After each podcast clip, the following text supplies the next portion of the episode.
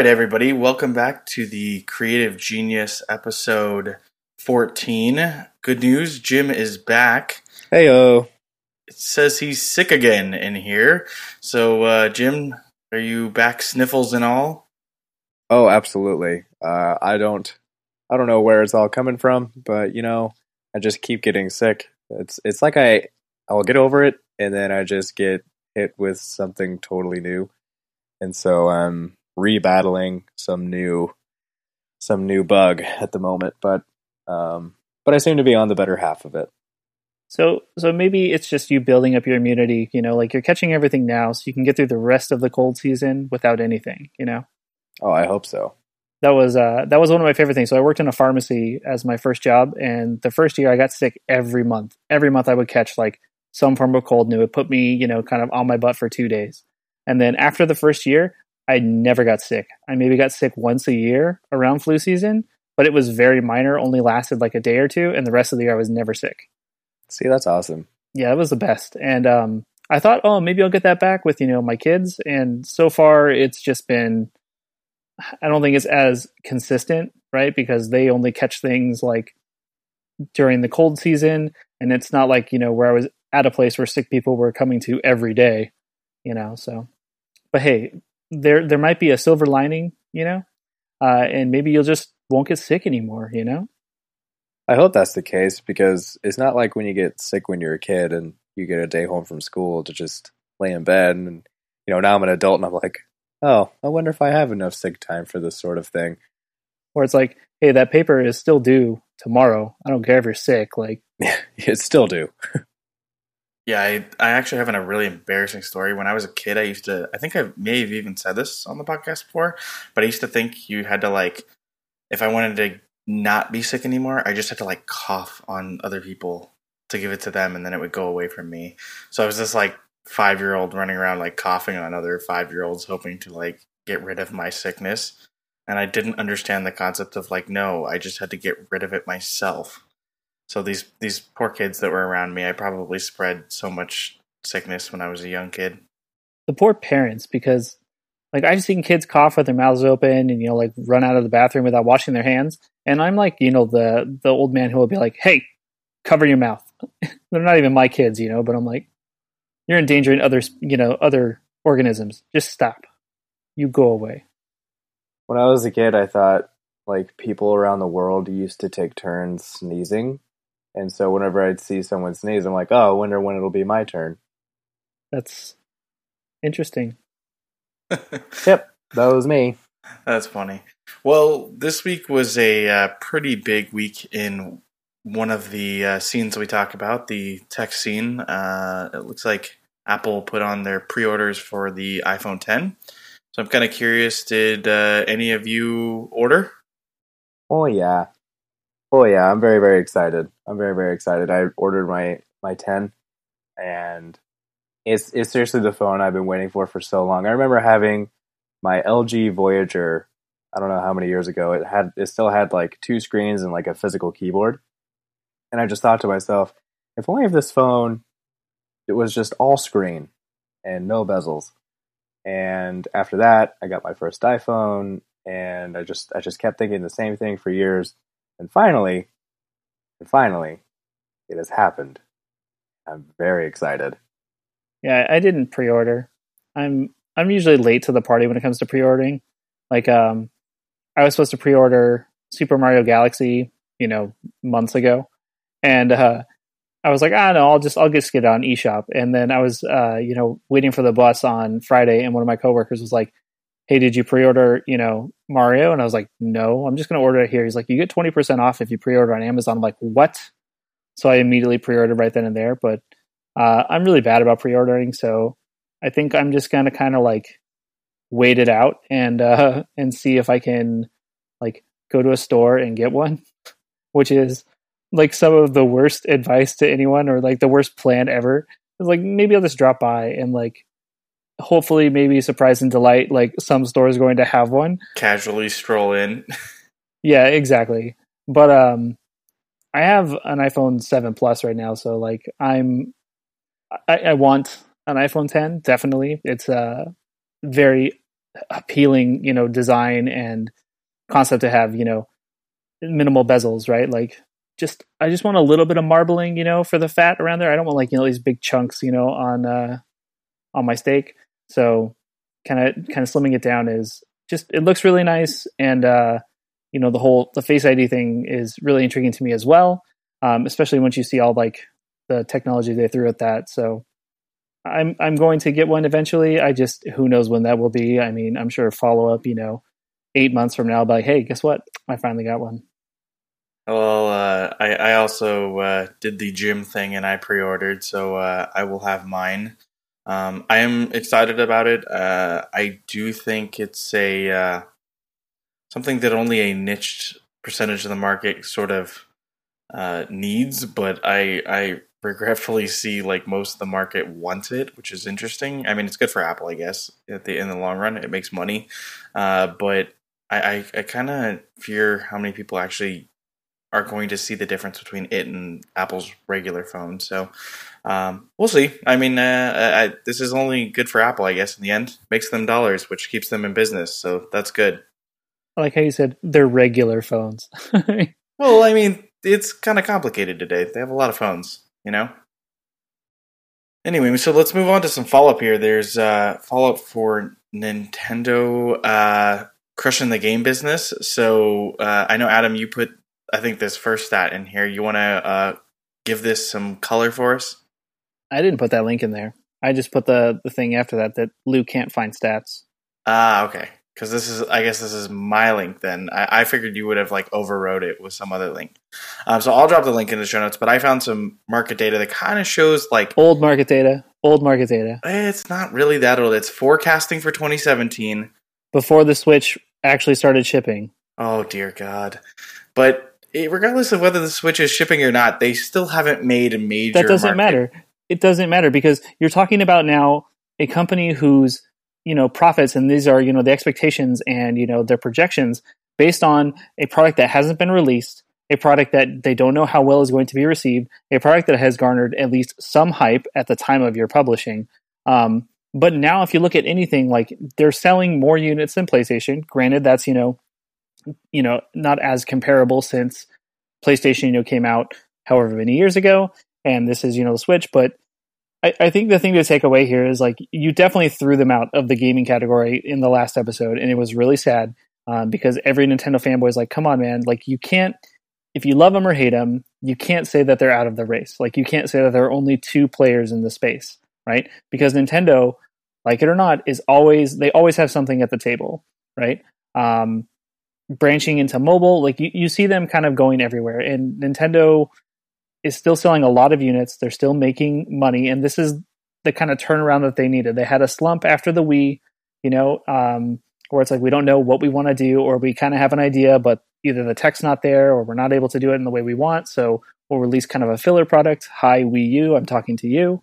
Um, and then now the Switch is there, and the Switch came out, and the Switch has been very well received, and it's selling tons and tons of units. And even the president of Nintendo America is like, I just wish we had more hardware to sell.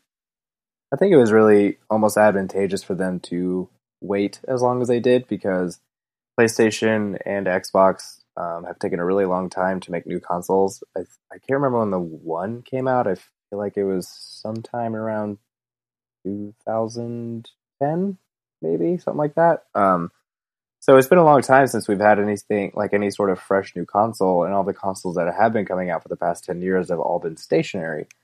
And so I think it was actually to Nintendo's benefit to wait and come out with something that's so different.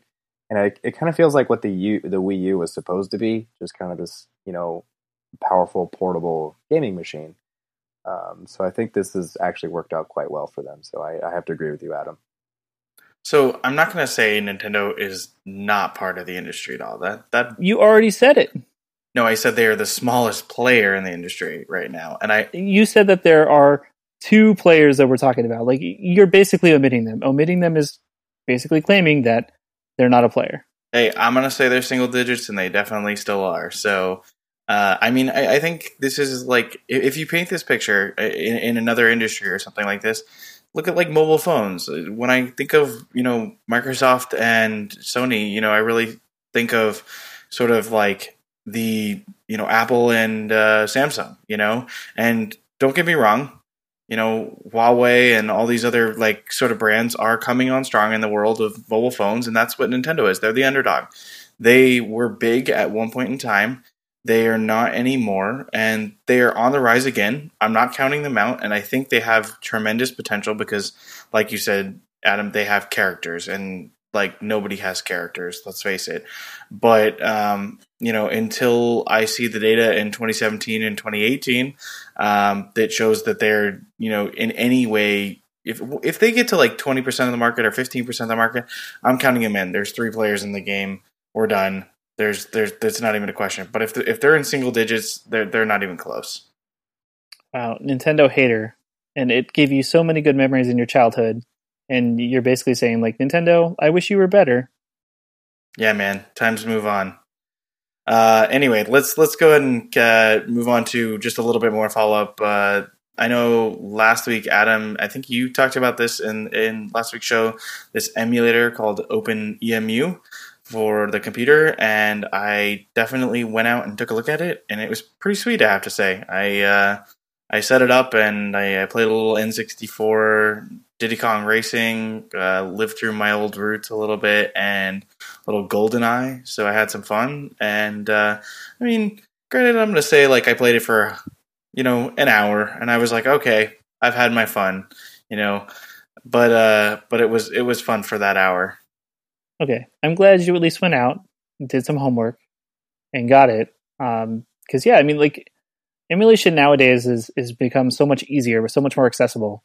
Um, and this OpenEmu, which we can put a link in uh, in the show notes. I don't know if we did last time or not, but um, they have a really nice platform for um, Mac in particular, and uh, kind of builds in like the game library for ROMs and uh, makes it very appealing. Uh, or sorry, controller bindings are the the process they have for that is pretty nice, and the games play well. So yeah, it was it was very cool, very neat to check out. Um, really easy, like consumer friendly in terms of like I, I feel like you know I'm not very techy in terms of I or I'm techie, but someone who's not techie could easily set this up, which I thought was pretty cool because I know emulators aren't always like that. Sometimes there's like these crazy things involved. So this seemed like the most polished one I've seen in a long time, which is very cool. I don't know, Jim, have you seen this at all? I actually I haven't. Um, I don't have a whole lot of experience with uh, emulators. All right, well, maybe you can check it out too and let us know what your thoughts are. Oh yeah, absolutely. Yeah, Jim, like what what's an old game you haven't played in a really long time that you'd want to play again? Fable. That's not that old, man. Come on. Really old? Yeah, older. Um, probably the first Prince of Persia or uh, 007 Goldeneye on Nintendo 64. Okay, yeah. Go the further back you go, the easier it is for emulation to do what it needs to do. Mean, like once you start hitting like PlayStation and PlayStation Portable, like then it kind of gets harder to emulate just because you're doing so much more translation for what you know games were built uh, for specific processors and graphics cards are meant to do. So you're doing a lot more translation, which is a lot more overhead. Um, but stuff like older stuff, like arcade games, Nintendo games, um, Sega, uh, N64, all the way up to like Genesis and um, PlayStation One. Uh, those ones are are pretty easy. So that's really awesome. I mean, really, the only emulator experience that I've had is on my Xbox. Um, so that's a good point because, like, more and more, like, and we mentioned this, Lou, you kind of alluded to it with Nintendo having their IP, right? Like, that is something that's very near and dear to them. And you talk about being able to sell your old catalog over again. That's, yeah, why not? so, yeah, like Xbox, you know, like they have some backwards compatibility and Nintendo has always had like on their consoles, like especially on the Wii, they had the uh, the GameCube console, right, where you could play GameCube games on the Wii, um, and N64 games you could play on there too. Like they had a whole virtual console, which you could just you know charge people, you know, maybe ten bucks, you know, for a game that they used to pay fifty dollars for, and then that's just you know extra money in your pocket for something that you had already developed, had to do a little bit of work to make it you know compatible with your virtual console and more money in your pockets. Yeah, which is really it's great for everybody because there's a lot of old Xbox games that I really love to play. Love to play, and it was kind of out of left field. You know, once once they made once Microsoft made Xbox One, it was it was pretty well established that they weren't it wasn't going to be backwards compatible. Like they had moved on from it. There was enough people who said that they wanted their old games that um, that Xbox decided to actually make an emulator. So your Xbox One pretends it's an Xbox 360, so they can play those games. So good market, you know. So once you once you whine enough, you get what you want. Absolutely. I'm going to insert that cheese emoji here. cool. Let's uh, move on to this week's episode, which is uh, all about robots. And uh, we kind of start this week. I, I won't drop a link in the show notes here just to basically the, the rough definition we're using. Uh, and just to give you a little context here, just we're kind of working with the idea that, you know, just a robot is anything that's a machine and generally capable of performing tasks uh, for us as humans. Um, but I know we kind of want to drop into some categories. Um, so I know first in the outline here is, is sort of military robots. Uh, and I know we previously talked about this first link, which is the Boston Dynamics group. What are you guys' thoughts on uh, on them as a group and military use in robots? And I'm just kind of curious where you guys are at with. Uh, do you think it's really innovative? Do you think it's what sort of dilemmas do we face, pro and con, in that area? So are we uh, are we talking in terms of of like military use or? Yeah, definitely. We're talking in terms of uh, you know what what are your thoughts on the pros and cons of uh, robots used in the military in terms of you know Boston Dynamics is a company that is doing a lot of research in this area and and there's a lot of I think ethical questions that start to come up uh, with robots in the military. But what, what are your thoughts? Are, are they a must? Do we need them? Do we not? I certainly think it's um, a natural progression for the military to to start using robots in warfare. I mean, we already see it, right? I mean, we see it with with drone technology. So, I mean, by definition, uh, drones are um, are machines, so therefore they are robots. So, I think the I think the time of foot soldiers may be coming to an end and, you know, that could be a really great thing or it could be a really bad thing. And we've kind of touched on this before where, in the sense of it just becoming a video game, does it kind of, you know, make you callous to what you're actually doing? Um, or do you actually recognize, um, you know, what it is that you're doing on a, on kind of humanitarian level?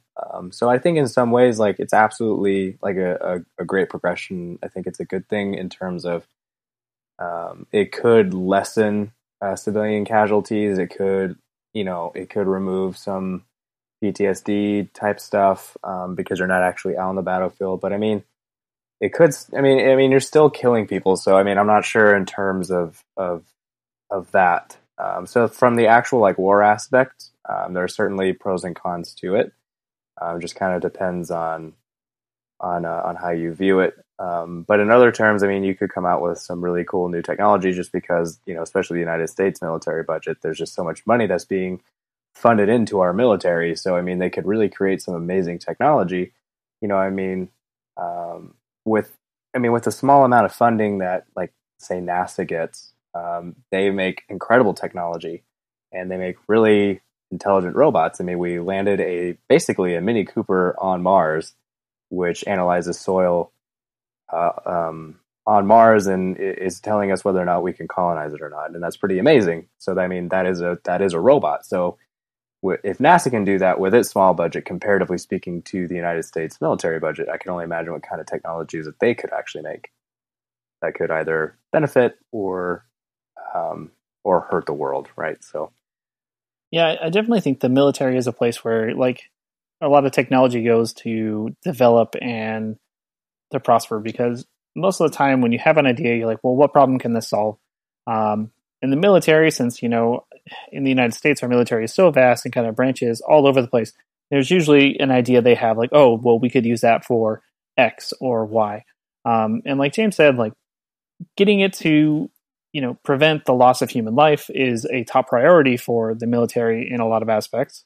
So robots have really been able to kind of grow and foster in that field, right? Like, okay, well, we can send a drone, right, an unmanned uh, vehicle to go into here, or we can send, you know this tiny robot to scout this house or whatever, or you know even in like local police forces, right? Like to disarm bombs, and you know that's all technology that has kind of come before it uh, through through military use. So, I mean, do I think it's a it's a good thing? I think it's it's definitely a great place because there's a lot of funding that goes through there and a lot of these companies that's the one thing they need right it's like hey we have all these ideas and we can do all these things but to produce them in scale we need x amount of dollars right um, we need materials we need you know this we need manpower. Uh, we have the core idea but we want to see how far we can take that. And the military is a great place to or a great organization to facilitate that. So i think it's it's a good thing overall for the development of robots but I think there's a lot of gray area in terms of like what actually gets developed and how it's actually being used.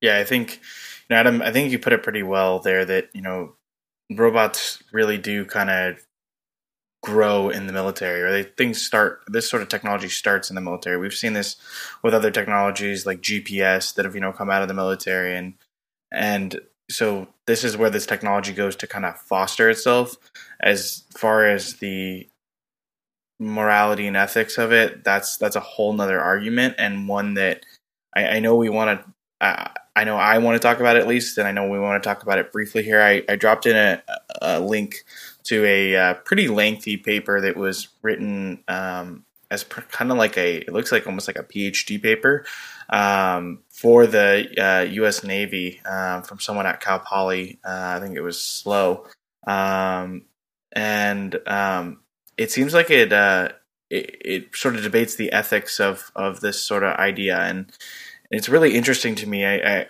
I I don't know where the military exactly stands on this because there's so many facets to it that I think different departments have different feelings on on whether it's right or not. Should a robot be able to you know take a human life?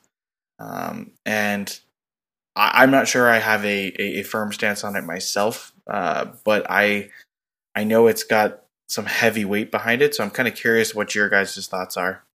That's breaking like the cardinal rule of robotics, right? Like, aren't there only three rules in robotics? And that's what every movie has, you know, basically said there there are three rules. Like you can't hurt another robot, or you can't hurt uh, a human being, and there's one other one, but I think once you start getting into the robot being the deciding factor, um, we talked about this with self driving cars too, right? Like, if a self driving car is put in a scenario where it is going to be in a crash and it is going to cause a fatality, how does it choose what that is, right? Or how does it choose which life is going to take priority? And, and that's a really messed up situation. I know we've kind of like dipped our toe on that once or twice and kind of pointed out this is a really fucked up situation. Um, and the military, right? Like once you dig into that, right? If a robot is taking another human's life, someone has to be accountable for that. Um, and that has to be kind of down the chain. Like so, it's not the robot doing this. The robot was tasked by someone to do this, right? The robot committed a crime in a sense, right? If it was something that happened, right? Like you, you can say, I hired a hitman to do it, so I shouldn't be responsible for the murder. Right? Well, yes, the hitman carried out the murder. You planned the murder. You know those kinds of things. So, I don't think robots should be taking human lives. I don't think that's a thing that should happen. The question then is, Adam. So, if you don't think they themselves can make the decision, can somebody who is directing the robot make that decision? Well, so then that comes to the whole question of it, the robot is being controlled by a person. It's not being controlled programmatically. Um, so at that point, it's remote control, and yes, the person pulling the trigger is responsible. Man, this get this gets into like a whole like guns don't kill people, people kill people type thing. Robots don't kill people, people kill people. It's if if it's a robot in the sense it can think for itself, right, artificial intelligence wise, or it's carrying out an action that was programmed to do, that goes back to who made that program, who made that decision. It all comes back to whoever designed and developed the robot to do this task. That's my opinion. Um, if the robot is not thinking for itself, which God, I hope they don't start doing, um, because we've been really mean to robots, which we'll talk about later. Uh, but if they're not thinking for themselves, someone else is telling them to do something, that's the person responsible. So in in those terms, if if we have a robot that is programmed uh, to make those decisions versus the person actually pulling the trigger, you know, it, it's uh, it's a joystick that tells a robot to pull the trigger, and it's not the robot itself making the decision, but the person who's in control of the robot making the decision to kill somebody. Who would then go on? You know, if if for example it was a murder, or for example it was some kind of war crime, whatever the case may be, how would that how would that jurisdiction go? Would you blame the robot? Eh, would you blame the person who made the program? Would you blame the person who pulled the trigger to told that, that controls a robot? To you know, how would that work in, in terms of, of the law too? I mean, that's that's a really that's a really interesting. I think you in some sort of scenarios like this, you you start to not have to go after an individual but a corporation. You know, whoever built the robot commissioned and actually, you know, sure you could try to go after a programmer, but I think that gets pretty hard. You know, most of these projects are, you know, huge um, you know, defense contractors and and there's there's hundreds of people working on them. And so the, the easiest thing would be to hold an organization responsible and to sort of unfortunately, I feel like a lot of these sort of scenarios come up where we kind of have to make a uh, make a scene out of somebody, and it's kind of sad that that has to happen. But you know, make a scene out of a company, and you know they get you know hit with you know millions of dollars in lawsuits, and and you know they pay the price a little bit, and everybody learns from it and says, "Whoa, I'm not going to do that next time." I'm curious how you came up with this hypothetical, um, because you had kind of just mentioned uh, a robot taking a human life. Um, and I guess where we're all kind of you know getting hung up is like, well, the definition of a robot in this sense is just a machine to facilitate a task, right? Which is what we've kind of said. We're not talking about AI. We're not talking about this. We're just talking about a robot doing a task. And is is that safe to assume, Lou? Yeah, I mean, so I'm I'm a little confused about your question. I wanted to clarify. So it, when we're talking about a robot, we're just talking about a machine carrying out a task, right? We're not talking about AI. We're just talking about the robot in the sense where it's a dumb robot, for lack of a better term, uh, where it's not thinking for itself; it's just carrying out what it was asked to do. Well, I, I certainly would say that we we are blurring those lines today. I think so. That's why I my that was the the intent of my question is the that I agree. The old world school of thought is that you know in the last 10 or 15 20 years even robots have pretty much been dumb, but AI is coming on pretty good today. No, just and- okay. So, so I, I, just want I just want an answer to to my goddamn question. When we're talking about robots today, because this is going to change the entire topic of conversation, whether we decide on one definition or the other.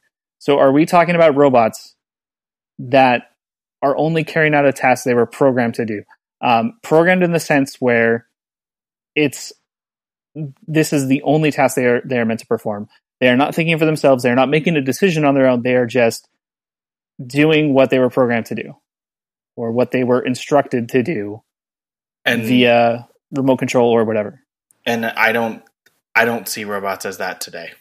That's that's not what I see them as. So I see them as things that that are plugged into neural networks and other things that learn and adapt and and sort of work on their own. I think that's where we're, we're then we're headed. talking AI right? We're, Well, we're talking we're We- talking we- a we form are. of AI, We're talking right? AI in robots, you know, because that's that's they're they're still machines acting. That's a totally different topic. That that changes the discussion completely from from what we've talked about. Um, because robotics, in a sense, are just the the machines, right? It's just the exterior, the exoskeleton, right? The thing that has motors and gears and, and actuators and pulleys and lever and does what it needs to do. But the thing that drives a robot, right? Where we're talking about it's making decisions based on this, or we don't see this as as what robots are. Like now we're talking AI. Now we're talking something where we're digging a lot more into the the metaphys- metaphysical side of things rather than the physical. So I wanted to put a hardline definition in just for for my you know train of thought because when when I assumed we were talking robotics, I assume we're just going to talk like, hey, these are the cool robots out there. This is what they're doing. This is how they're helping improve whatever. But if we start talking about them thinking about themselves, we start talking about you know the Terminator timeline, and then I'm going to start talking about like all the Terminator movies and Oh, AI is something I think that we could spend an entire an entire episode on alone. And I think mixing robotics into that right now throws a wrench in things. Maybe I'm totally out of line here. I'll let you guys decide. Like I said, I'll sit in the back seat and eat my lollipop and you know look out the back window of the the Tesla Model X. But I just I just wanted to get a clear definition. Okay, I, I I see where you're going, and uh, at least for me, I, I understand the mentality. Um, I think AI plays into robotics, but I understand you want to talk about the nuts and the bolts of the things, and uh, and I think that's fair. That's that's a fair argument. It's something I wanted to touch on in terms of the ethics of it because I think that's definitely a debate what we have, but that can of worms is is pretty big. Uh, I understand. Yeah, so like put the lid back on it. Can we agree to do that for this episode? Like just slide that lid back on. Yes, I'll put it back on. I mean, unless Jim wants to open the can of worms, but I, I think we're going to be here till one in the morning if we do that. No, we can keep that can of worms closed. I mean, I. However, I will. I will say this. I will say. I. I understand where both of you are coming from, uh, especially with the world we live in now, because when I think robotics, I that is symbiotic with AI. Like those two just are there because that's just how robotics are being built. And so I certainly understand where Lou is coming from on the argument, where that's just kind of integrated into into most of our technology. I mean, it's it's even getting into you know our day to day technology, like our cell phones with machine learning and stuff, and you know, and, and being able to predict like you know if I point my camera at this thing, what is this picture of, and so on and so forth. So I mean, it's just it's just kind of a part of our robotics now, but also that's a really big topic and uh, like you said we can we can certainly talk about a lot of it um, and i think that's going to be more in terms of of ai specific rather than nuts and bolts specific. So um, so i think we can leave it to two episodes two separate episodes and then you know maybe one day we can put those two things together. But i think for right now we need to stick with one or the other. Yeah, b- believe me, I, I want to talk about both. I, I'm not trying to derail the conversation in a sense that I don't want to talk about AI and you know all of these ethics and everything that goes along with you know the who a robot is. You know, um, we can get into the phil- philosophical discussion. I think another time for sure. And I think AI will be a two part episode because there's so much to talk about in that space. And like you guys said, there's AI in general and how it affects you know um, our modern day devices, and there's AI in robotics and how that is growing and changing at a rate that is is very quick, very fast paced, uh, and where there needs to be a lot of scrutiny. So um, I think consensus right now is nuts and bolts, strictly nuts and bolts. Strictly nuts and bolts. I'm fine. good with me I'm sorry, I'm sorry. I know I derailed that conversation, uh, but It's okay, Dad. You can get us back on track. no i think i think it was already derailed and i think you were re-railing it you know, Jim, I I uh, I like you. I think you uh, you can stay. thanks man Thanks, guys. Two against two against one. I see how it is. That's why there's three of us, right? I mean, there's never going to be a tie. Well, let's face it. Most of the time, you two side together. Pop culture reasons, all sorts of other reasons. So me and Adam are just bickering.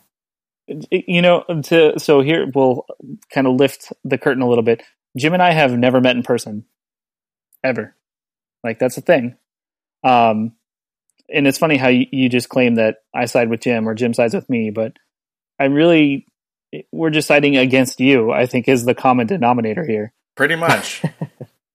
so take a look in the mirror uh, isn't that a song by some famous pop singer that i don't know i'm sure that it is I don't know. I don't pop culture. uh, i've seen your uh music recommendations i know you do a little bit of pop Oh, I do pop. Yeah, that, that's fine. I just don't know artist names, and I don't do Taylor Swift. So. Hey, she had a new single come out, by the way. Talk about Oh, dear derailing the conversation. All right, let's get this train back on the tracks. So I drew, or I threw uh, one link in here to like this really cool robot. I I found a a, a link to that that kind of closing out the military stuff. There's one called the iRobot.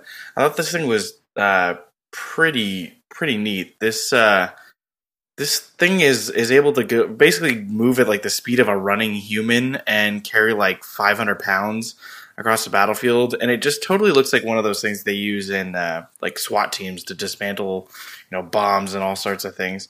But uh, I can just imagine like a fleet of these things just like rolling across the battlefield, and like the future of of what's to come. I, I can't even fathom. I, I think this thing looks awesome. On a scale of like one to ten on the badass scale, this thing's like maybe a four or five. Thanks. I mean, we'll we'll talk about some some robots down the down the road, which uh, which make that one look you know kind of puny. All right, all right. I think uh, I think in terms of what it's what it's built for, I think it's really cool um, because it, it carries out to to to do very specific jobs, and it does those specific jobs very very well, and it and it obviously has a lot of strength, and you know it's not it's not easy to build any sort of robot, let alone one that can carry out one or many, you know, tasks for somebody. So I think I think this thing's pretty cool. Personally, I think it, I think it's pretty neat.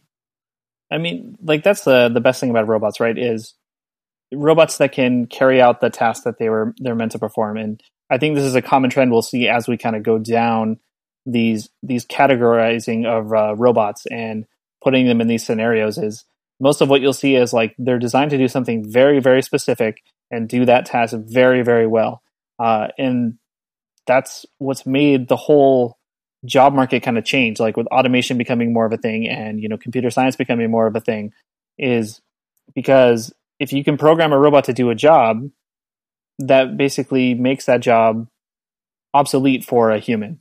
Um, and the more we can do that just the more we can preserve and kind of nurture our our other human intellect right? We're not spending our time doing mundane physical physical jobs that a machine can do because we have built a machine that can do those things. And in the military like we said the number one you know name of the game is human safety so anything we can do to take humans out of harm's way the better. Very true very true. So let's move on to the next category uh, which we dropped in the, the outline here is like workforce robots, and I think one of the more common, well-known, uh, you know, like workforce robots that people know about are Amazon's little fleet of robots that run around their warehouses. I think these things are generally like small, low to the ground, low profile, and they like mostly pick up things and and uh, you know bring them to workers. I'm pretty sure, uh, but I don't know what your guys' experience are with with Amazon and their their robots and and what are your what your thoughts are. Yeah, the uh, the link you threw in here has them, you know, like picking up a box and dropping products into a box and moving that box to a certain location and kind of facilitating the transport of items across a warehouse floor. Um, and that's where robotics can really help, right? Especially when lifting heavy objects. When you talk about lifting a giant crate or doing a repetitive motion every day for a human, is really really bad for you. Um, tons of studies are out there on that, and there's whole organizations developed strictly to make sure that you don't run into these workplace injuries from doing repetitive tasks and repetitive motions. And robots, they love that. Like a repetitive motion is the easiest thing for a robot to do. So it's like, yeah, my tolerance means I can go from here to here, and that's about it, right? Uh, but I can lift all of this weight. So I think definitely the warehouse is where you see a lot of it and it's it's really neat to see Amazon especially being one of the largest retailers online retailers having so many different locations finding a way to better facilitate getting product moved around to the right place whatever it needs to be um, without increasing their their their workforce but that means less jobs for humans but those humans can get better jobs right finish finish your school get better jobs I think uh, I think any way that you can make your workplace safer is not only going to be popular with OSHA, but it's also going to be popular with those who are actually doing the job. Uh, I mean, uh, I've, I've certainly thrown my back out uh, back when I worked for a fast food company. Um, you know, lifting heavy bags of whatever uh, and lifting them wrong. Because did you work at In-N-Out? No, no, I worked at Del Taco. Oh man, In-N-Out would have been so much better. You should have just stuck with. Yeah, I totally worked at In-N-Out. I mean, In-N-Out. Sorry, uh, definitely worked for In-N-Out. Um, I, I haven't had In-N-Out in a long time. It's been a while for me too. Anyway, throw your back out, throwing bags of whatever Del Taco put in their stuff. I mean, like, I'm not knocking Del Taco, but Uh, I'll tell you this: uh, Del Taco actually actually sources their food very well. Um, I would I would mash probably 150 pounds of beans a day. Uh, fre- everything is cooked really fresh. Like I mean, if if you're gonna eat fast food, like Del Taco is really really not that bad in comparison to other fast food. I mean, that's if you've made the decision to go, you know, that route. Um, but anyway, if there if there was some kind of machine that could have lifted the whatever for me to move it to the place, uh, yeah, absolutely do that thing. It makes my life easier, and then I didn't have to be out of work for a couple of days to let my back fix itself, right? So, so I think I think um, I think these Amazon robots are extraordinarily helpful in, in, in those terms. And as Amazon continues to grow, they're going to start to use more and more technology uh, to be able to make those tasks easier for people um, and to be even more efficient uh, down the road as well. Yeah, I mean, I think Amazon's is they're definitely doing innovative things and uh, anything that helps their employees and their you know obviously they have a crazy logistics operation to solve, and so these these robots definitely make all of our lives a lot easier. it's it's sort of mind boggling. They can get pretty much anything to me in 24 to 48 hours, uh, which is sort of insane. But these are definitely an integral part of their day to day operation. So that's that's neat. So I don't think I threw this uh, link in, in the show notes here. This next one for these little orange uh, things going around, but there's a video we can link to. Uh, I think Adam, you want to describe this? Yeah. So when when we talked about warehouse robots, um, Amazon in in the article that you have in there, you can kind of see them moving large amounts of product around. But the link I threw in there is from a company in China where there are these little orange robots where something is placed on top of them, and they all kind of drive around this warehouse floor and then drop these these packages or whatever they need to into these chutes. Um, but it's very interesting to see because they have this really nice little cheesy soundtrack, you know, playing in the in the video, and just all of these robots and how they stop and they cross paths and they keep going and going, and there's just 50 of them on the floor at once, all going to where they need to go without colliding with each other, um, and just getting the job done. And to think of trying to coordinate that with a bunch of humans, which we all know, just look at any any intersection or any traffic scenario ever. We're not very good at it. Uh, robots are very efficient. So I liked that little video, and just in the topic of warehouse drones, I figured it was relevant. Yeah, that that video is not gonna lie, like mind boggling. I, I I watched you know a minute or two or whatever. It, was, it wasn't very long, but I just as soon as I saw them all going on the floor, I was I was kind of mesmerized and and sensory overload. right for humans, we're like, how do they make this work? Yeah, it's crazy. You got to think about like all the servers that are probably having to make that all work because I assume they're all you know talking to some computer that is sending back information about where to go and how to get there. I mean, I guess unless they all have an onboard computer that's interacting with the other one right there, I'm not sure. But either way, what that is a technical feat that is marveled. They're like warehouse Roombas, you know. Like I guess that's the best way to describe them. But I think they're all on rails, you know, like where they only go warehouse Roombas. They're all on uh, they're all on rails, so they only go like the direction they're supposed to, and then based on I think the QR code that's placed on top of them, uh, they know which chute to go to. So they know how to get to where they need to go, and they just need to know to stop for other robots. You know, if another robot's going, and kind of build in all of the the the logic for for traffic in these scenarios, and just make sure there are no collisions. Update that you know that logic every once in a while, and these things just kind of like do the work themselves. It's pretty amazing. Yeah, it definitely is.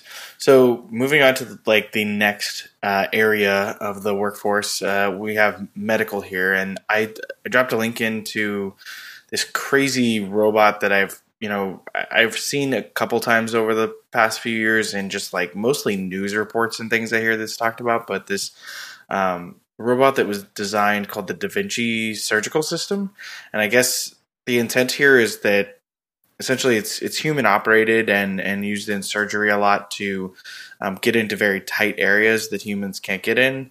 Uh, it also sort of works like a video game. Like the doctor is like not next to the machine at all. He's in sometimes like another room altogether, and he's operating on the human, but he has this robot that can you know suture and do all sorts of things. And um, it's just kind of nuts to see this thing operate because you basically just put a patient, you know, on the table and here's this giant machine with like you know six arms all inside the the person at the same time and one's stitching and one's cutting and one's doing this and that. It it, it, it is a marvel to see it work but i guess the neat part about it is it's a lot more accurate um, than just the average human can be because it's can be so precise. So when it does do um, you know surgery oftentimes it's a lot less invasive um, and we all know that can lead to speedier recoveries and and less air prone and all that. So it's really cool and and I know vision wise it's like nuts. The doctor can literally zoom in like 10 times or 20 times like just see stuff that the normal human eye even with like uh, you know magnifiers and stuff on their on their normal glasses they just can't see so it's it's a nut system and and pretty cool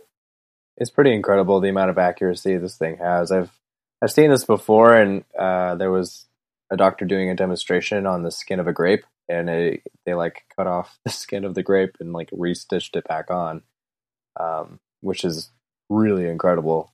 Did the grape live? Uh, the grape did make a successful recovery.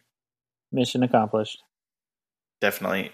Uh, so, have you seen this before, Adam, or is it me and Jim? Uh, it's you and Jim. Um, I- have heard of you know these types of things. Uh, and it definitely makes sense to me, right? Where you have doctors and humans performing this task where it requires immense precision, which we as humans are not so great at, right? We're pretty clumsy in terms of, you know, just walking around doing what we need to do.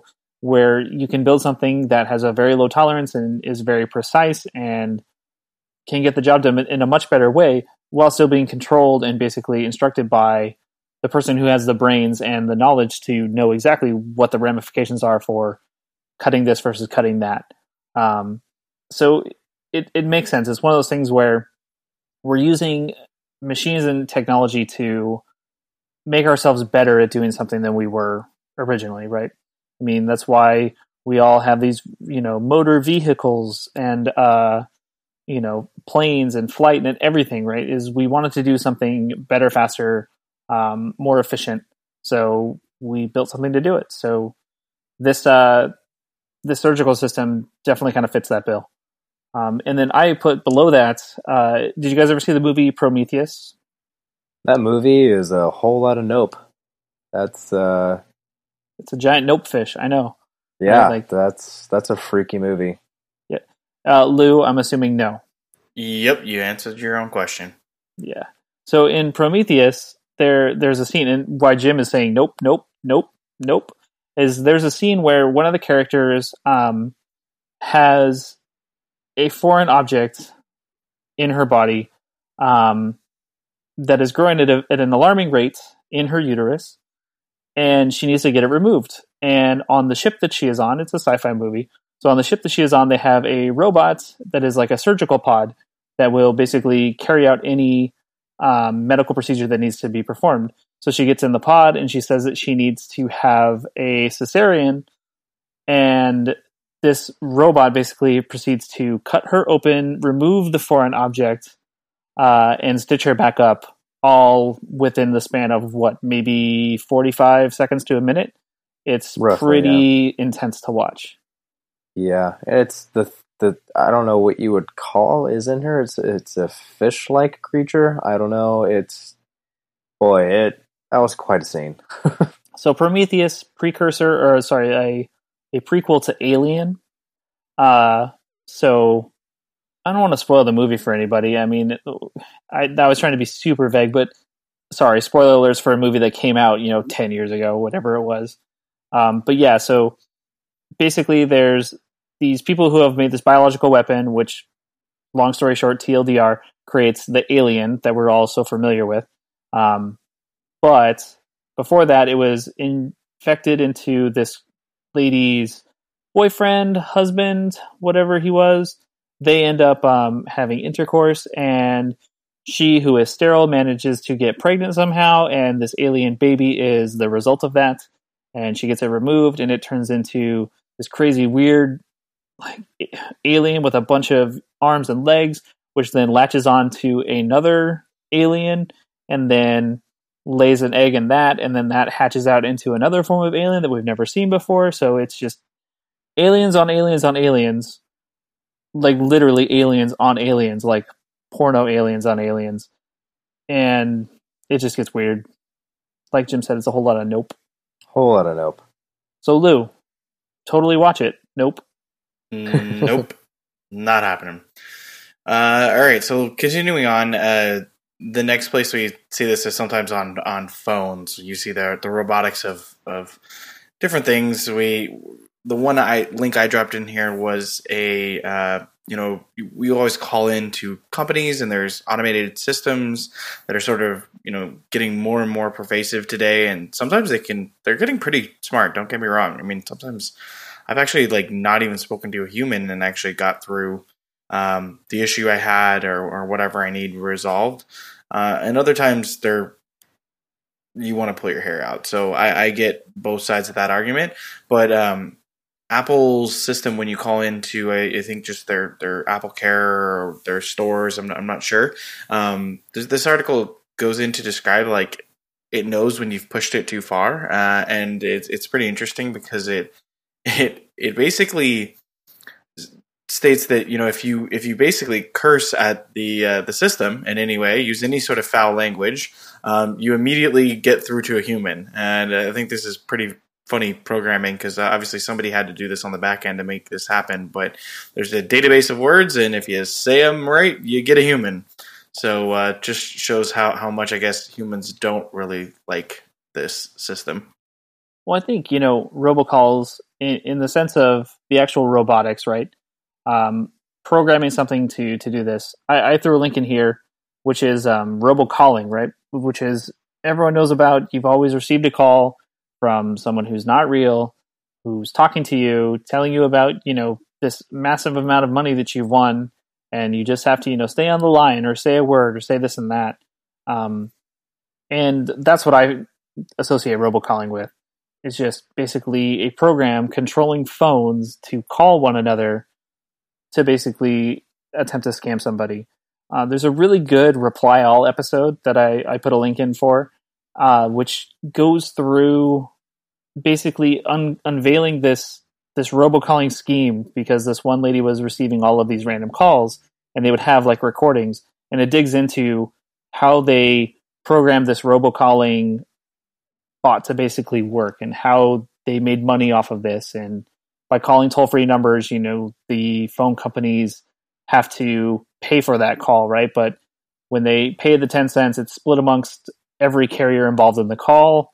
And one little telecom, as long as they're part of completing this call, they get, you know, X amount of cents.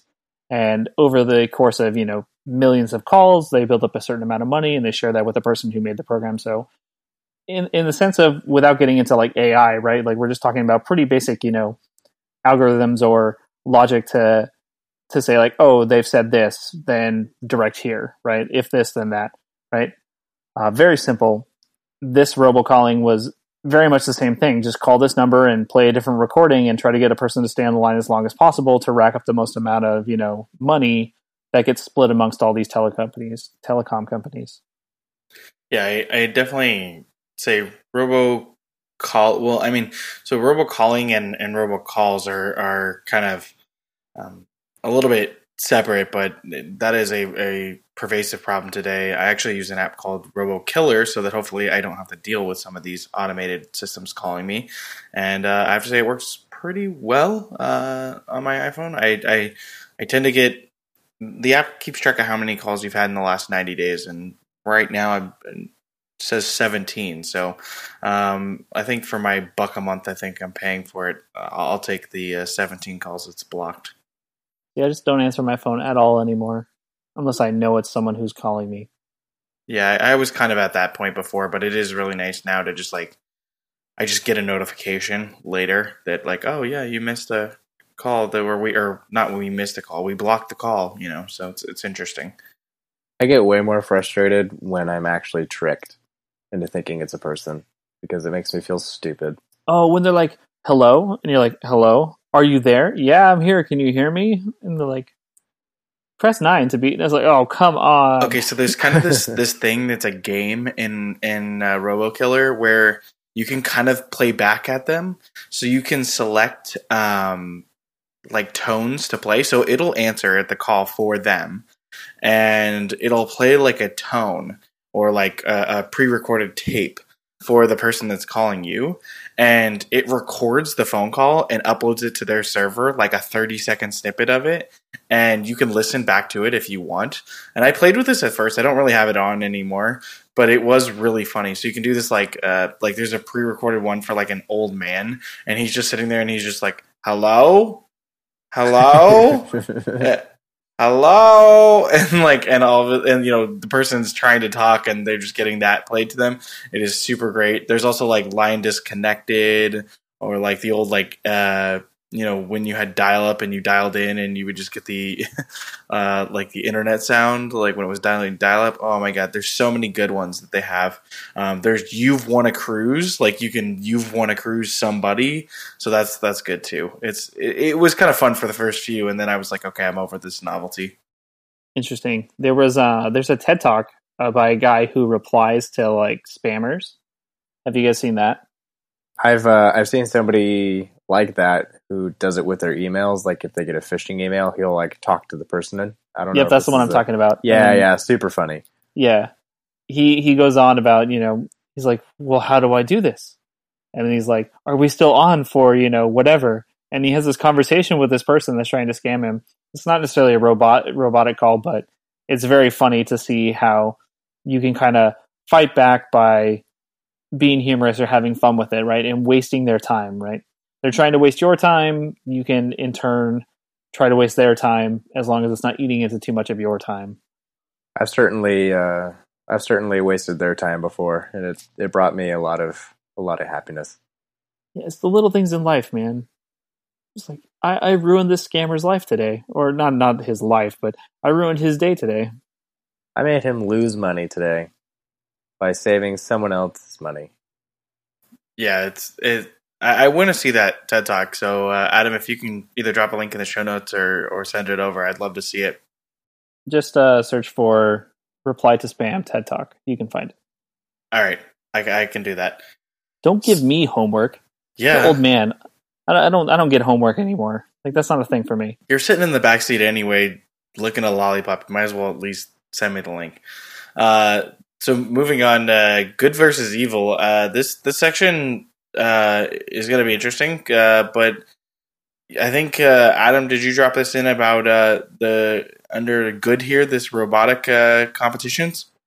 Yeah. So I put like the the good and evil, right? And we we jumped into this way too early in this episode for for my taste because we started talking about the military and someone dropped something of like, oh, what if a robot kills somebody? And then someone like me goes like, wait, wait, wait, wait, wait, wait, wait, and throws a bunch of you know things in the air and like waves his hands around and freaks out.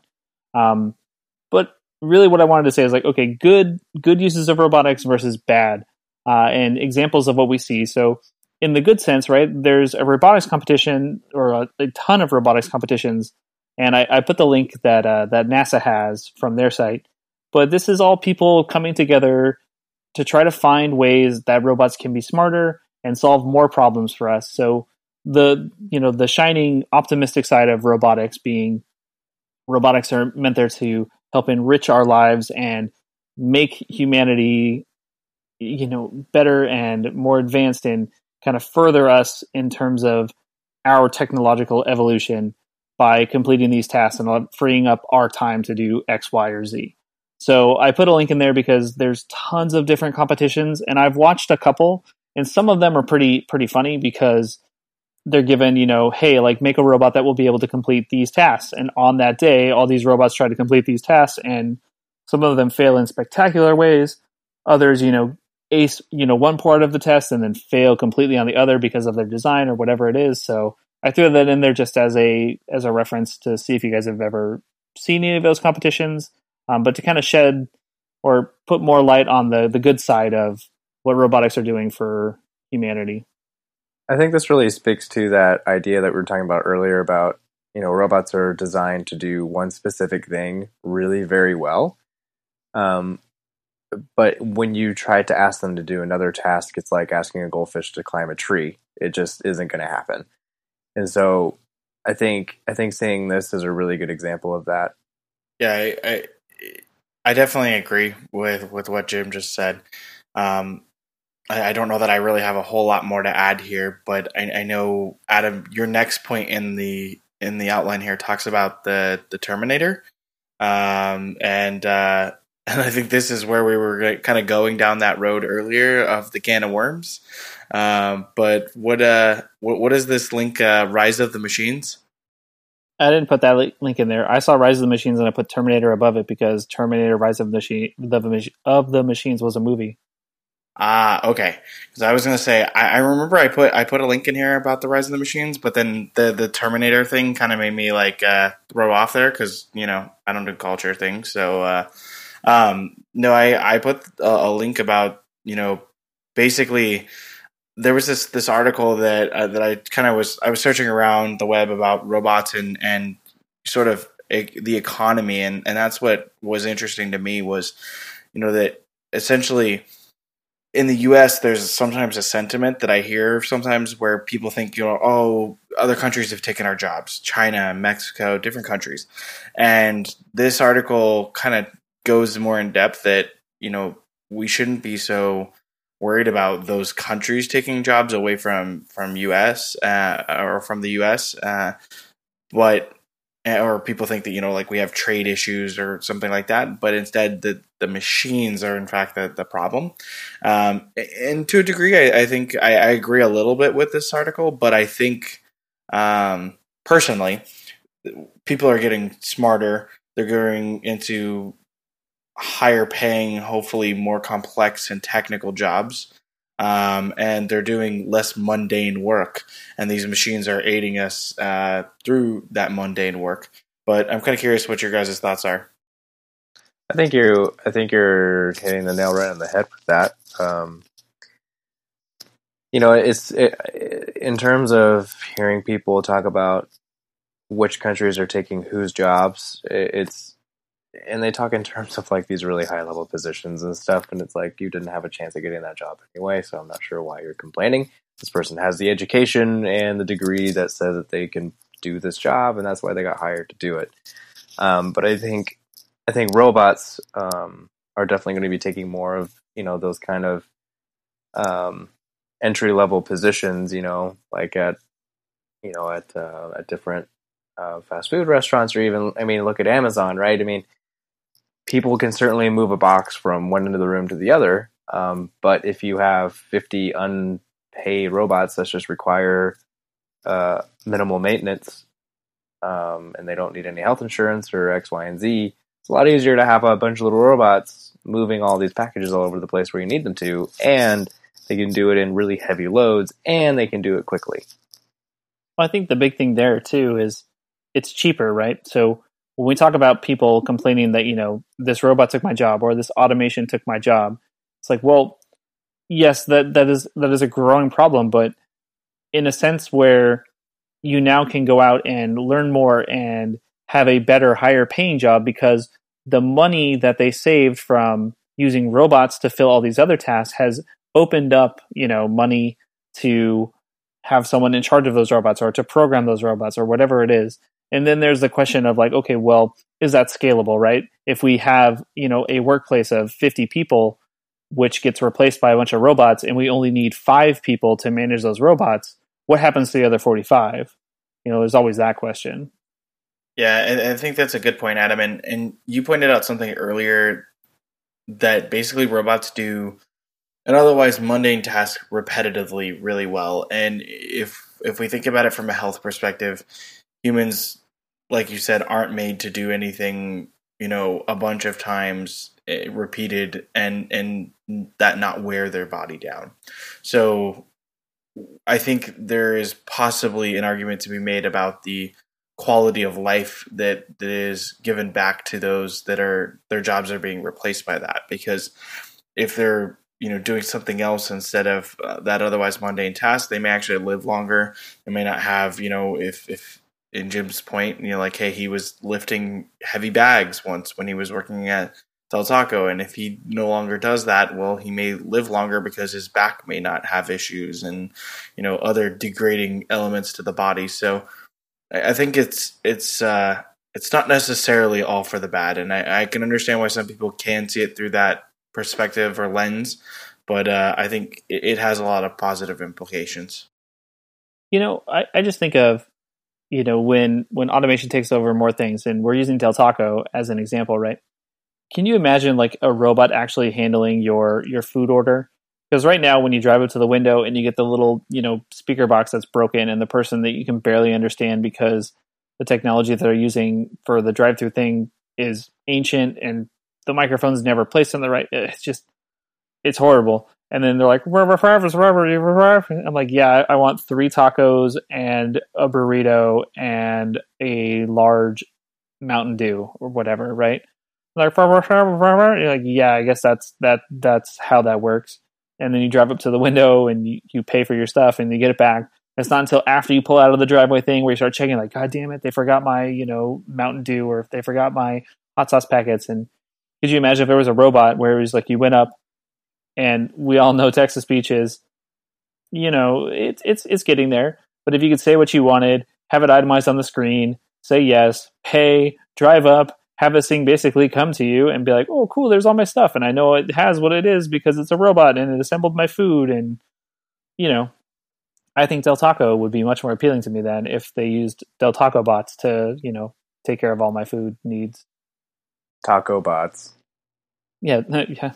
Autobots, Decepticons, Taco bots. yeah, you, you definitely have to think too. It, there are definitely businesses that are experimenting with this. I mean, I know uh, McDonald's, another fast food chain, is kind of in some areas of the world is replacing their uh, ordering staff with the uh, you know like those kiosk machine kind of things. And and I mean, I know those aren't 100% robots in the sense that they're not like assembling the food, but they uh, they cut down on you know uh, the the point that Adam's making here is the communication is the issue. That's where the breakdown is.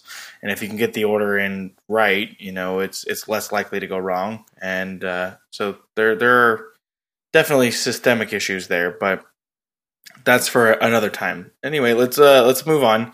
Uh, I know your next uh, link here, Adam. I think is uh, I'm not even going to try to describe this. I have no idea what this is. Oh, so before, okay, so this is my fault because you said Rise of the Machines and I put Terminator above it, and then immediately above that I put Good versus Evil because I thought that's the road we were going down. When clearly your Rise of the Machines was about some economist article, you know, like dealing with the the money side of things, which I was not prepared for. Um, so I, I, I put so we, we have the good examples of robots, which is robots fulfilling these tasks and doing this and that. Uh, and then I have the bad side of robots, and basically we go down the Terminator, you know, path where I say like fuck human esque robots, right? I, I don't want to deal with that. Like any robot that looks remotely like a human, no man, like fuck that shit. That is that is not my cup of tea. That's not my bag, baby. Uh, get him out of here. Get the fuck out. Like that's the biggest nope for me ever because I I don't want a Terminator. I don't want Ex Machina. I don't want all of those those things that once we start modeling these machines after ourselves, like I said, we're we're not the best at doing anything, right? Humans, we're pretty clumsy creatures when it comes to to anything. We're not fast, you know, we're not good at swimming, we're not good at jumping, we're we're not good at a lot of things. Uh, so I don't know why anyone would want to model a robot after us. Um, I mean, I can imagine some ways, but I don't want to think about them too long. But fuck human robots. That was my my big thing, and I think that's where we we start getting into you know the can of worms that we put quickly put a lid on earlier, right? Where the real problem is not that robots look like humans or robots are you know made to do that could you know kill us or you know easily crush us and lift 500 pounds and do whatever.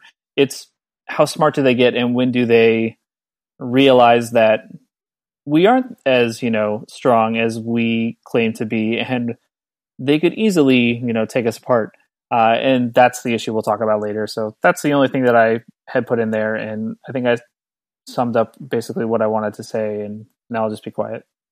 Yeah, no, I, I definitely agree with you, Adam. I I was kind of uh, on the fence when you first started uh, your argument here just a minute or two ago, but you've made your case, and I, I think I tend to agree with you. I hadn't really thought about whether I wanted robots to look like humans or not, but uh, I think I'm all for. Do they really need to look like humans? In most cases, no. So uh, if they don't need to, then just make them look like a machine. Yeah, the only thing is like, oh, they're they're friendlier. I'm like, I don't I don't want friendly robots. You know, like the friendliest robot I can imagine is you know the maid from the Jetsons. She was awesome, right? Uh, but that's the only robot that I can think of that's not creepy. Yeah, I, I can understand from a like industrial design perspective, maybe making some things not not just jarring to look at, but there's a difference between not jarring and very friendly and approachable, and somewhere in the middle is is where I think we need to be. It freaks me out. I don't like it. Right? Like, thank you. Like, and it's it's seriously it it it has nothing other than to do than it just freaks me out because it's it's almost human, but it's it, it there's something about it that's cold and not, and I don't like it. It's that uncanny valley, right? You know, where it's like you get this in video games too, right? Especially with like newer hardware, where you start looking at a cutscene, you're like, uh, I know this is computer rendering, and they're trying to make it look like human, and it's just not doing it for me. Yeah, I, I definitely understand that. Anyway, let's move on to out of the workforce, but into more consumer robots. Uh, I don't know about you guys, but just some things that came to mind uh, was the old uh, iRobot, uh, you know, clan of robots that, that invades your house and basically just you know does its vacuuming. And I think uh, Adam, you said you have one of these, don't you?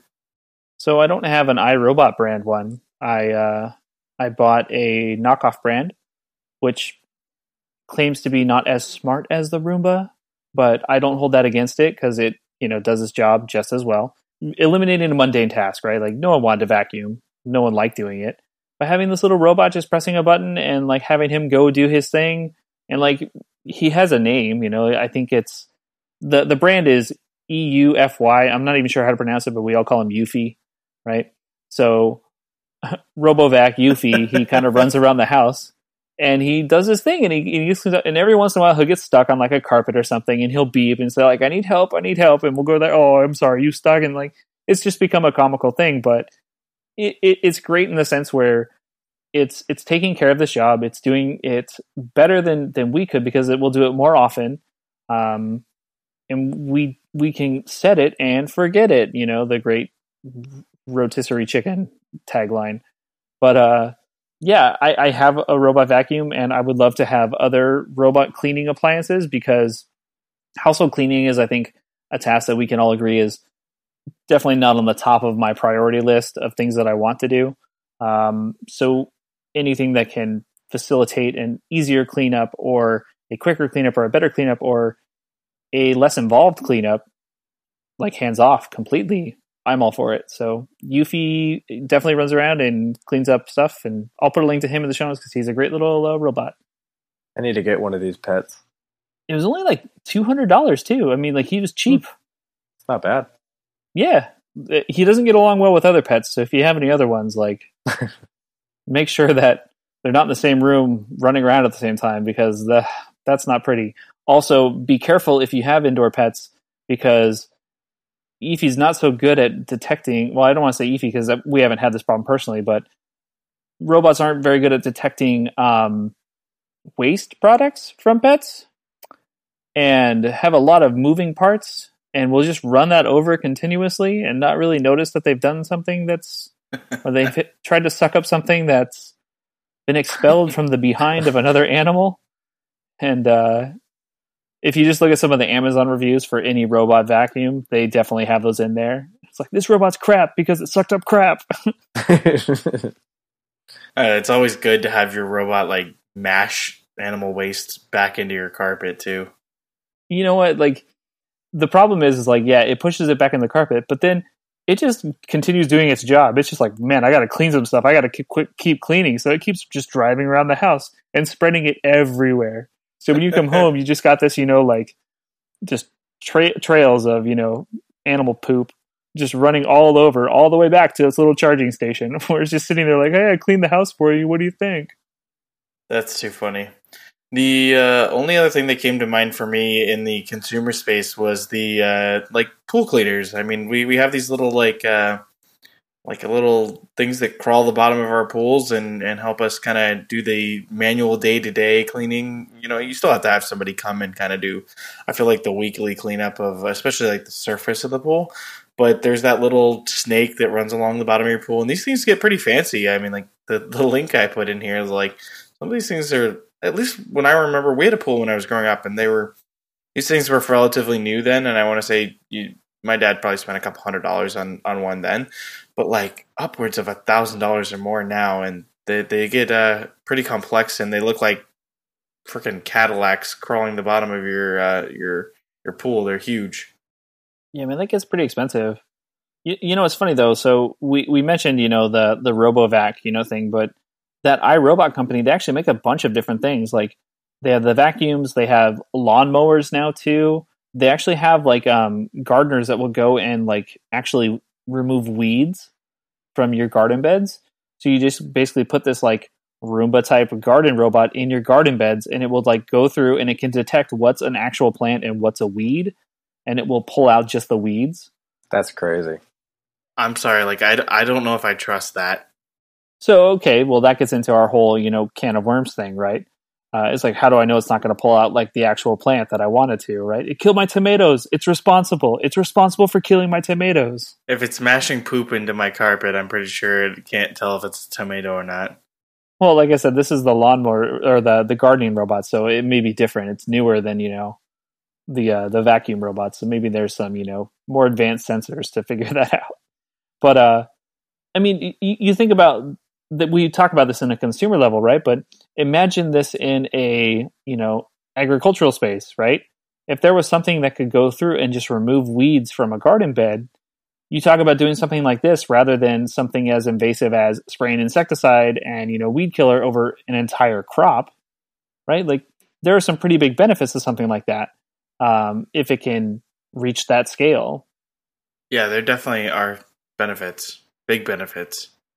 I just see a bunch of those orange Chinese robots all up in a, a little potato field, just picking weeds, planting pota- potatoes.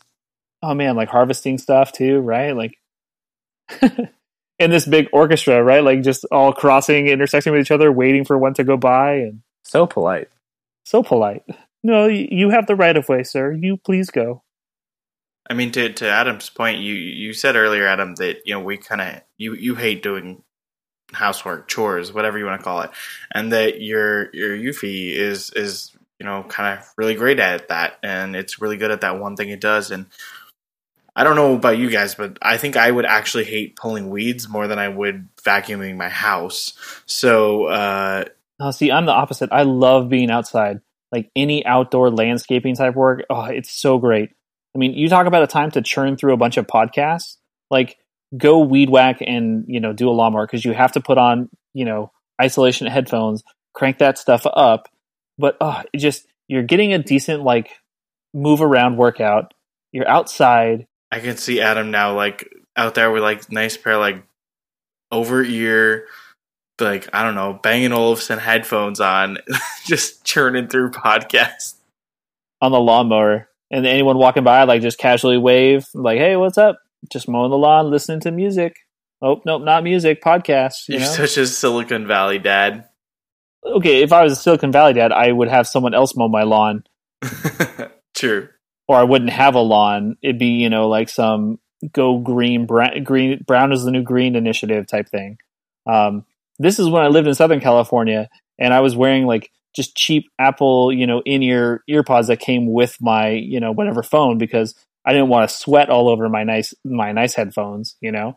Uh, and yeah, this is when I actually had a house that I could mow a lawn in. Like now, that's not a thing anymore. So you can keep imagining that, but it's it's not true. I'm, I'm sitting in a place where we have no lawn and it's not it's not green and see but that's the thing right lawns are really inefficient now we're going to go down a whole other you know open up another can of worms like lawns are inefficient we replaced the lawn we had at our house down there with a drought tolerant grass which everyone in southern california plant, plants cool season grass. Doesn't make sense. Why? They plant a grass that costs you know millions and millions of dollars to water uh, and is really affecting you know the whole situation out there like we talked about with the drought and everything.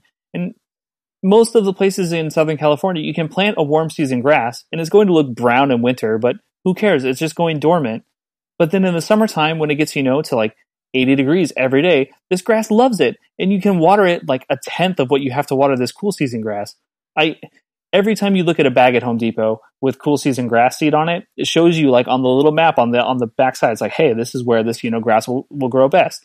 And every place in Southern California sells this, and they all want to plant it. And we're we're not the fucking blue shade. Like Southern California isn't part of the place where this grass will thrive. It's like, oh, you're gonna have to water it a shit ton for it to actually look good throughout the year. Like, do you still want this? Oh yeah, I totally want that. Just it doesn't make any fucking sense. Sorry, I ranted about it, but so fucking stupid. No, that was a good rant, and I agree with you. Right, like if you want to plant grass, that's fine. Just plant a grass that's suited to grow in the environment that you want to grow it in. Yeah. Yeah, I mean, I, I I'm gonna sound a little uh, naive here, but I, I haven't ever really had to do major gardening work in terms of other than just like mowing the lawn. I've never had to like reseed or do anything like that. But uh, I never understood when when I was growing up. At least where I grew up, there was two seasons of grass, and you would scalp the lawn like in this like right around this time of year, actually, like October, and you'd plant a different seed of grass. And I, I never quite understood why we did that, but now I, I do.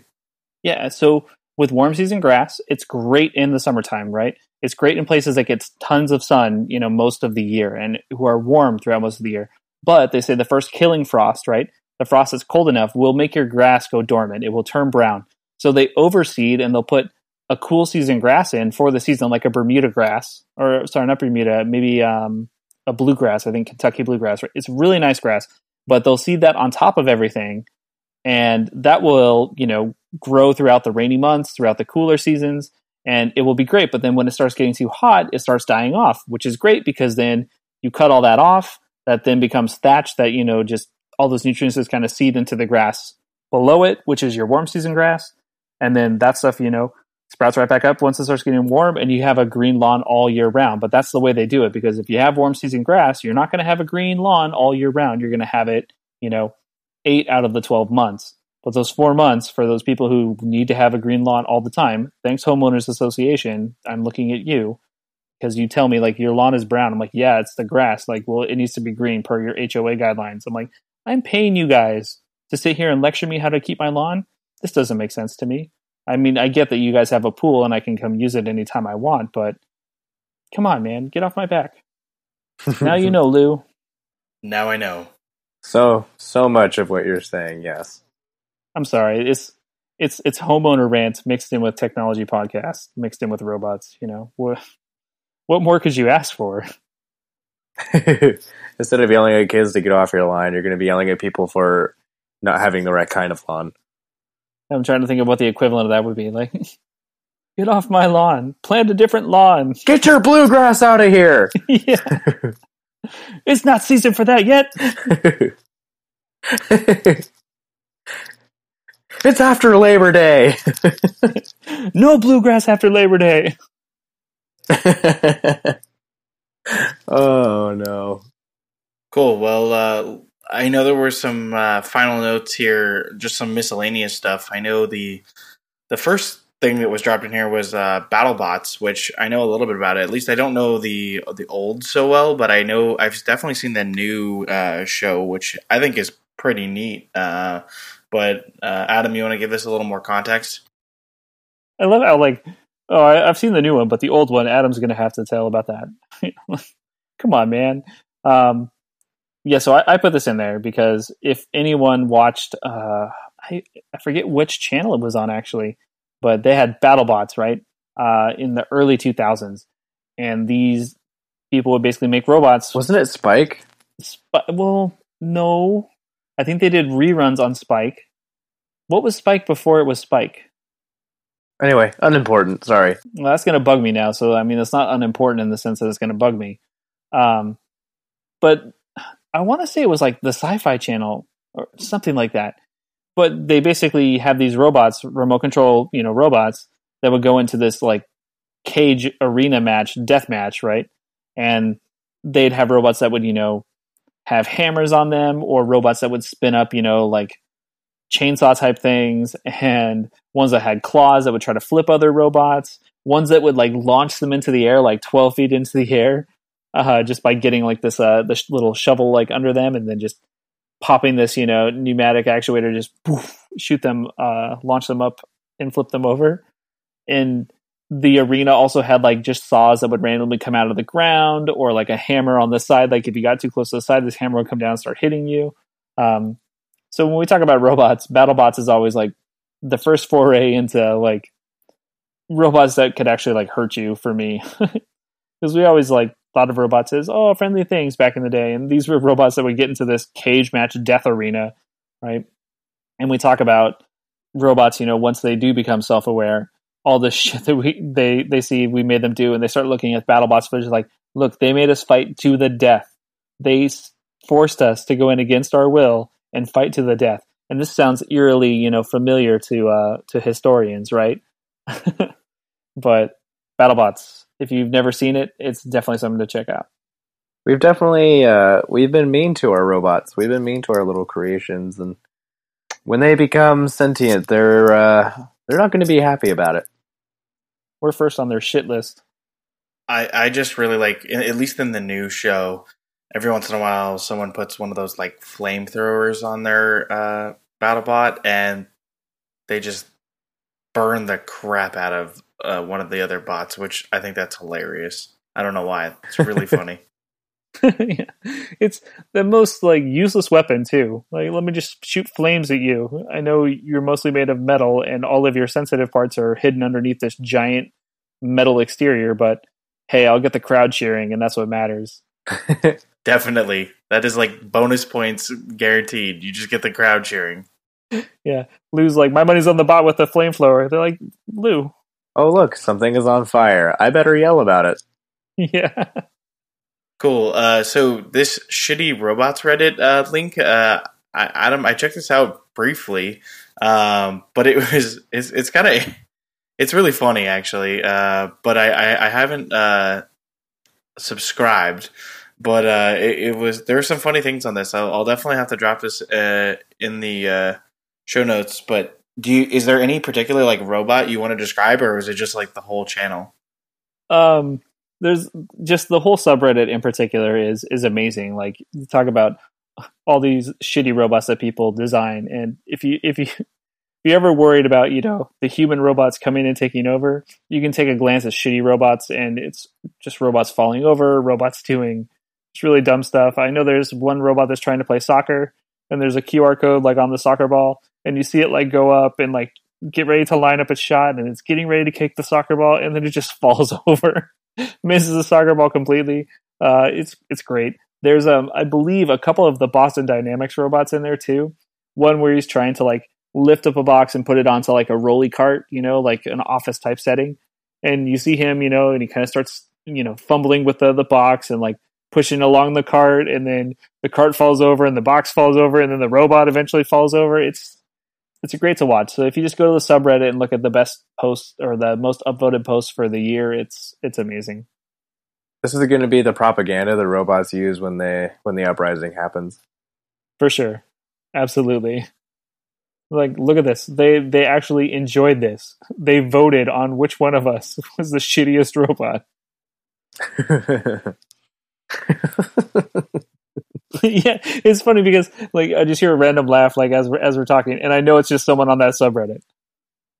So I didn't get a chance to check out the next link in the uh, show notes here, but uh, is this a individual? Who is this? Uh, Jim, did you drop this in? I did. Um, actually, in the subreddit, uh, this person's there too. Um, she makes she purposefully makes robots that are bad at the task that she's designed them to do and one of my favorite ones is where Um, she built this robot to give a bottle to a baby, and obviously it was just like a doll baby. But it basically just took the bottle and just punched the baby straight in the face and into the crib. it was so funny. I know that's in the top uh, post for the year in the shitty robots Reddit, and she's definitely in there a lot. Uh, Simone, she, she's she's all over that Reddit. it's so great. oh man, it's really good. Just the timing of it is epic because it's like it's the robot grabs the bottle, like it's like it's like it's like lining up too, and there's just this doll sitting in the crib, right? It's lining it up. It's like, all right, I'm gonna just gently and then smack. uh, so yeah, so oh. we're the horrible people laughing at these robots, you know, but a lot of them were made for our humor. So that sounds horrible, but it's a good thing these robots aren't sentient. yeah. What is my purpose? You serve butter. Oh my god.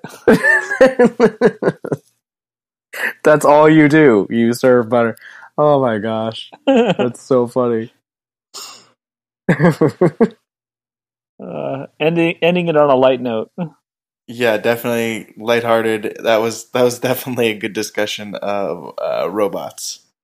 So, kind of wrapping up this week, I know uh, Adam, you got some uh, new tech in your life. You want to describe what you what new toy you got? Yeah, so uh, I got a new computer.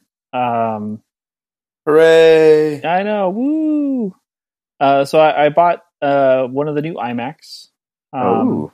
It had been kind of like long overdue. We've been talking about getting a desktop because uh, my wife and I we both have laptops, and I have a desktop at work, but there was really no need for us to have a desktop at home. Um, so just kind of like going through our lives and now the kids are getting older, you know, doing more projects, this and that. I was like, you know what? Like, I need something. I would like to have something that's stationary, right? Because I would take my the laptop that I have now, and that's where I would do all of my heavy lifting stuff. Like if I needed to do any programming, I would do it on that if I needed to do any, you know, editing for the show or anything in Logic, I would do it all on that. And I had a an external display for a long time, and then I got rid of that too, just because when we moved, it was kind of cumbersome, and I was the only one who could use it just because of the hookups. So we decided, like, hey, you know what? Time to get a new computer. So we bought an iMac, a nice 27 inch iMac. Um, and I set it up the other night, and it's been transferring data and doing all its normal, you know, get ready to to get up and running stuff. So I had to scramble to get another computer ready to do the show tonight. But yeah, so that's the new tech in my life. Just a nice new computer, just another workhorse to do what I need to do and grow with the family essentially now. Because once the kids are, you know, doing more school reports or doing more whatever, it's nice to have one central computer that everyone can use. Uh, and then we still have the laptops for our, you know, personal, just whatever we need to do. Well, congratulations, man. That's awesome. I know, right? Like, it, it's it's one of those things where you look at a computer and buying a computer is usually a pretty big purchase, right? And I spent a lot of time thinking about it. I'm like, okay, well, like, what size do I want to get? What specs do I want to get? Do I want to go with like a, an all an all SSD drive, or do I want to do like a Fusion drive? uh, and kind of went through all those options, right? And me being frugal, it it always went from like, oh, it'd be really nice to have a one terabyte SSD, but I don't want to spend, you know, the extra X amount of dollars is going to be to get that. So you ended up deciding on a Fusion drive. I did, yeah. So I I went with um kind of the the top of the the top tier model that they have of the 27 inch, um, which the specs escape me from the top of my head, but I know it had the video card with uh, eight gigs of RAM and the two terabyte standard drive or fusion drive that came just standard. Uh, and I bought the one that was in stock so I could go pick it up the same day because I didn't want to wait for something to ship to me. So, got it. And did you do uh, any RAM changes? No, not yet. Got it. So, so I'm rocking the you know the the standard eight gigs which for now will be fine for me in terms of since I'm really the only one using it at this at this point in time and I'm pretty good about managing if I need to uh, with with applications and things like that. So I make sure that I'm not pushing the system too hard. I had a couple things open today and it was doing just fine. It's a, it's a new computer, so I don't expect it to have any issues with kind of any work that I'm doing at this point. But I do plan to up it to 32 very shortly. Yeah, these uh those new computers, I'm pretty sure they can get like 64, 64 yeah. yeah. man, it's crazy. Like it, I know you're you definitely are someone Adam who taught me to just kind of like leave everything open, especially on my laptop with uh, flash storage. It's just like, all right, run your entire uh, all apps in RAM all the time. So uh, I can see you needing 32 gigs sooner rather than later. You know, I, would assume so, but for the most part, I'm I'm good. I I can limit my usage when I need to. It's when I'm editing the show and I want to play Diddy Kong Racing, just kind of spur of the moment, you know. So when I have Logic open, you know, bouncing a, a project, you know, and uh, 18 other, you know, Safari windows open and OpenEmu running and iTunes running and whatever else running, yeah, then I start running out of space on my desk pretty quick. Definitely. That can lead to a problem, that's for sure. But hey, it works great. I'm happy. Everyone's happy. Cool, man. Congrats. That's a that's a big addition to the fam. It's not a human, it's it's a computer. It's it's a robot. yeah. It's a shitty robot. Oh, I mean. Uh, all right, uh, Adam, you threw one more uh, swipe at me here at the end and wrap up uh, that I don't know how to calendar. You you don't know how to fucking calendar. Let me tell you that much. So uh, let's just say like scheduling this this podcast for for all of us to make sure that we're available at the same time, this and that, right? There are some great built-in utilities, and some of them gave us a little bit of trouble at the start. But then they started working. So Lou, you know, being, hey, like I'll schedule this stuff, I'll get it working, schedules a calendar event, invites me, like I accept the calendar invite. And then I ask him, I'm like, why isn't this a repeating event? Like, why is this only for this one time? We know we want to try to record at the same time every, every time. He's like, fine, fine, fine. So you make another event and invite me to that one. I'm like, now I have two events that I have to accept the invitation to. Like, why can't you just change the event? Like, just edit the event. That's common sense. So yeah, you don't know how to fucking calendar and you didn't follow the instructions I left in the Slack.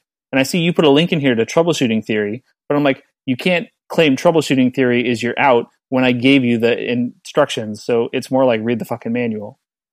Hey man, I thought I thought I thought you were uh, in the backseat again, and I, I didn't understand why I needed to follow the instructions. And uh, you know, I I put the link to troubleshooting theory because you of all people, I feel like should should definitely understand that you know you, you test something first. You know when you're like trying to test uh, you know like oh god is my cloud service syncing everything? Well let me put one thing in here. It's not like let me put 10,000 contacts in there and see if it syncs that wasn't my- the problem. The problem wasn't that you just put one thing in there. The problem is that you put another thing in there after it rather than edit the original thing because then you're killing two birds with one stone. Hey, I created something. A, awesome, that works. I should have now, totally just deleted the original thing and then just created a new one on that same day. I would have just pissed you off even more. No, that actually would have been better with me because then my calendar is clear. You know, I, I could understand that more than creating a separate event oh, for the dude. next week. Like, I, I would have preferred you to delete it and start over rather than like. I feel like pleasing Congress is easier than satisfying Adam sometimes. The amount of sass that you have sometimes, Lou, just oh, it makes me so happy. Yeah, it's just it, you you just didn't you just didn't follow the instructions, and I was just like, you know what, I would have gladly done it myself. But like, no, when we had our little conference call and Lou's like, I'll take care of this and I'll take care of this. I'm like, okay, okay, okay, cool. I agree. Like, I don't want to, I'll be the back seat for this one.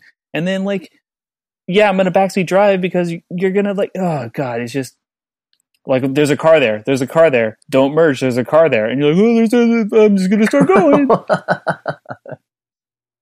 Fucking, we can't even get through the drive through at Del Taco without you like smacking into something or. I told you I've on this podcast. I'm pretty sure that I've driven through a uh, Del Taco drive-through backwards before. Backwards, So, which is not the way that you go through a drive-through. So yeah, you either need to sit in this car and sit in the back seat, or I'm going to pull it over and you're going to get out.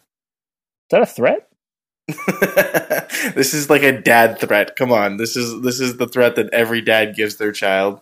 This is this is a dad threat against a dad, where that doesn't that doesn't work. Don't make me pull this car over. You know, I can honestly say that I've I don't think I've ever used that particular line. Um, mainly because like they know you're not going to pull over. Like when that line was fed to me as a kid, I'm like, sure, you're going to pull over and what? Like let me out of the car and drive away. Uh huh. That's going to work really well. so true. So Lou learned a calendar. I don't think I've learned a calendar still. So uh, good luck with that. It'll just be another thing. I'll get another invite that'll be like, "Hey, Adam, you know, accept this new recurring event." I'm like, "Why do I have to accept another recurring event for the same thing? It's the same exact thing." And I love it because Jim just like accepted. it. He's like, "Yep, cool. Yep, cool." And I'm like, "Oh no, no, it's not how you do it, man. it's not how you do it." See, preferably, I would have set it up like on an individual episode basis, and I would send you guys one like once a week, and that would then How clear how out. are we going to plan for that? How can I plan a month out if you only send it to me that week? My whole thing is like, I oh, want I to could be able send to tell month. you. Out. I could send it a month out. That that's fine. But but you know these things don't. why do you want to? Why do you want to make more work for yourself? I- i- Is it really more work? It takes like ninety seconds to like copy paste an event and then send this mundane task could totally be done by a fucking robot. Ooh. Let the fucking robot do it. So, listeners, if you want to know what we talk about uh, during our off hours and when we're not recording shows, this is it. Calendar stuff. Basically, just a rant about how Lou can't schedule the damn calendar. and it doesn't bug me that much. It just bugs me a little bit. Adam just needs to find ways to to get mad at me, so he looks for them excessively. I didn't have to look very hard, let me tell you that. All right. Well, I think that does it for this week. Uh, I guess we'll see you again next week. See you then, if it's on my calendar. Ha, ha, ha. That's my robot laugh.